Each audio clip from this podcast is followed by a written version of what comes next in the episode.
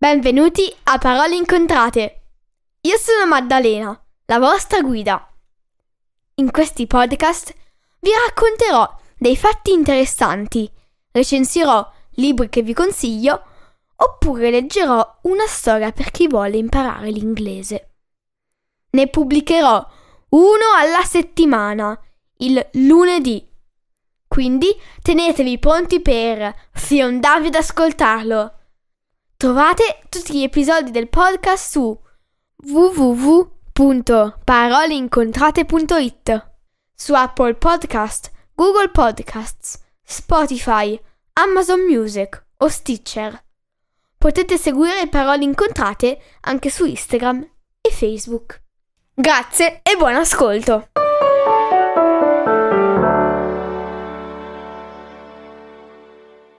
Oggi recensirò Il sogno di Leonardo di Giuseppe Carfagno, il ciliegio editore. Nel libro ci sono due sequenze che si intrecciano. Nella prima, quella antica, c'è un ragazzo sedicenne, Edmondo Armerini, che scrive nel suo diario le sue vicende.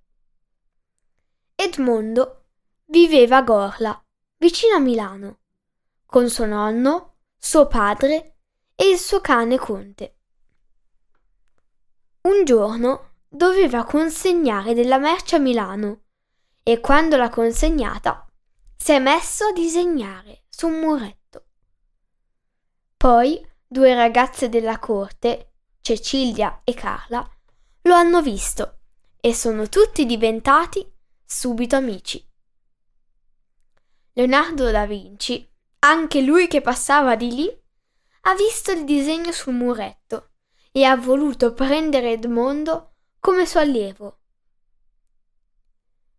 Nella seconda sequenza, quella più moderna, c'è una famiglia formata da nonno, madre e nipote, insieme a un grafologo, Julius Martin, alias Grafos Logos che trovano un ritratto fatto da Edmondo, che raffigura una fanciulla simile alla dama con l'ermellino. Da lì inizia la ricerca sul passato del ragazzo, che si evolve in numerosi viaggi a Milano, segreti amori nascosti e quadri meravigliosi.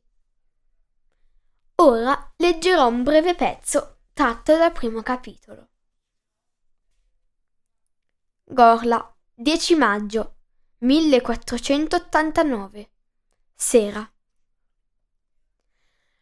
Caro Mario, mi manchi tanto, tantissimo, specie quando ho bisogno di confidarmi con un amico, un vero amico, quale tu eri per me.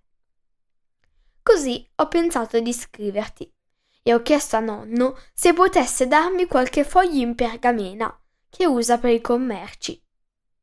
Lui me ne ha regalati un bel po', accompagnati da un ampio sorriso.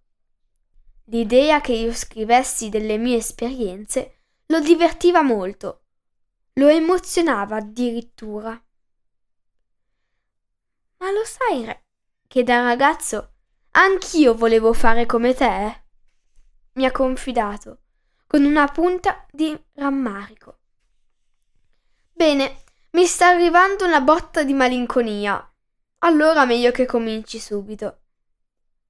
Ieri sera mio padre, cenando come al solito con me e nonno, mi ha detto che ormai ho 16 anni, che sono grande e che stamattina sarei andato da solo a consegnare la merce al castello. Conosci la strada e sai che a rivolgerti. Non ti mancano né la lingua né il coraggio. E poi noi abbiamo molto da fare qui. Ha concluso.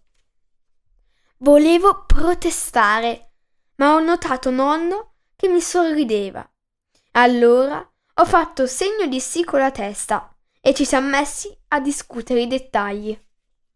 E a che ora partire, che merce portare, se andare col carretto e tutto il resto. Ma vediamo quel che è successo. Mario, ascoltami bene, perché queste cose non mi capiteranno più.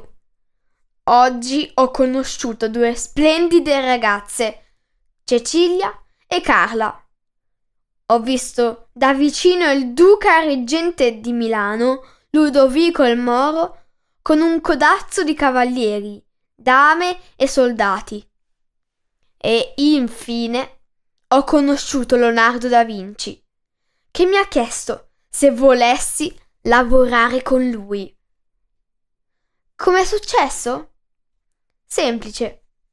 Io stavo passeggiando con Carla e Cecilia quando abbiamo incontrato Leonardo e Cecilia gli ha subito suggerito di prendermi come aiutante, perché sapevo dipingere meri- meravigliosamente bene. E lui, sai cosa mi ha detto con uno sguardo sorridente? Domani mattina ti aspetto in bottega, così ne parliamo. Ora devo scappare. Ha dato due baci alle amiche e a me una vigorosa stretta di mano, che per poco non me la stritolava. E dire che nonno mi aveva raccontato che a Firenze era stato capace di torcere un ferro di cavallo con le mani. Dovevo evitare di dargli la mano. Sono stato uno stupido e me ne devo ricordare domattina.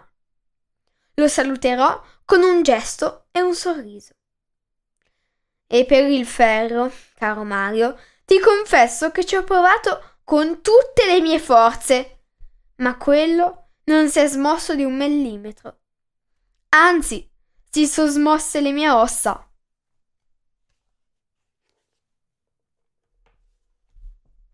Il libro è scritto molto bene. La scrittura è scorrevole e intrigante, con aggettivi e descrizioni dosate per ogni situazione. La trama è piena di colpi di scena ed è strutturata favolosamente. Mi piacciono molto i libri come questo, che ti immergono nella storia e che ti fanno continuamente girare pagina e girare pagina e girare pagina. E in men che non si dica, sei già alla fine. Consiglio questo libro a chi piace l'arte e il mistero, dai dieci anni.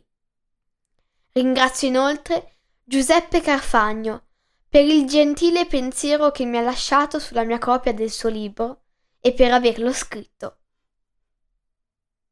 Grazie e alla prossima settimana. A presto!